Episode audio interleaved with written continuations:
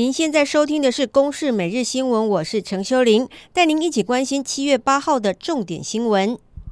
天气好热，上课有冷气吹，未来不是梦。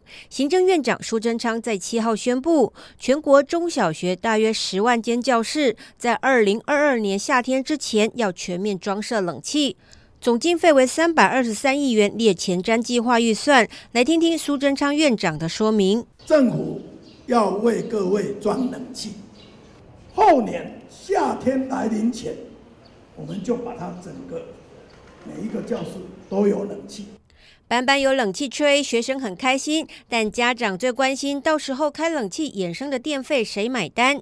教育部表示，考量国中小是义务教育，由中央补助学校，家长不用掏腰包；而高中则是维持采用使用者付费。来听听教育部长潘文忠的说法。呃，教育部跟地方政府一定会啊、呃，除了基础的基本的这些费用之外，应该要能够保持最好的。呃，善用跟节能哦，所以如果说呃有浪费等等的情形啊，当然这个我们不会是额外无限制的来制应这个费用。继续来关心，外交部证实，我驻日内瓦办事处一名人员确诊感染武汉肺炎，驻处办公室从七号启动远距办公，暂时关闭十四天。来听听外交部发言人欧江安的说明：我们驻日内瓦办事处一名人员是在上周因为胸腔不舒服就医。并且遵照医生的建议，采取预防性的裁剪武汉肺炎的病毒。七月六号的时候获得通知确诊为阳性。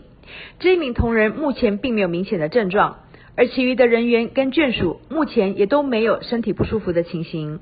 住处人员从七月七号开始远距办公十四天到七月二十号。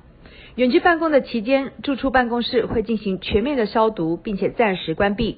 外交部表示，驻日内瓦办事处目前暂时关闭消毒，领务柜台不收件。如果有急件需求的人，可以到位于伯恩的驻瑞士代表处来办理。而当地侨胞如果有急事，还是可以透过驻处的紧急联络电话来联系。而在国际疫情方面，向来认定武汉肺炎就像是小感冒的巴西总统波索纳洛，在传出发高烧的消息之后，现在确定确诊了。不过，他也再度语出惊人，不认为巴西医疗体系崩溃，而是巴西民众不愿意求诊，才会染疫在家身亡。而目前全球确诊人数突破了一千一百万人。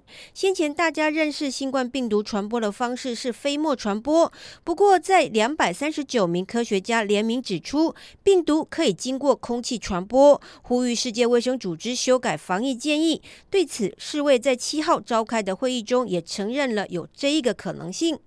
而另外，美国证实已经寄出信函通知联合国要退出世界卫生组织，不过要到明年七月六号生效。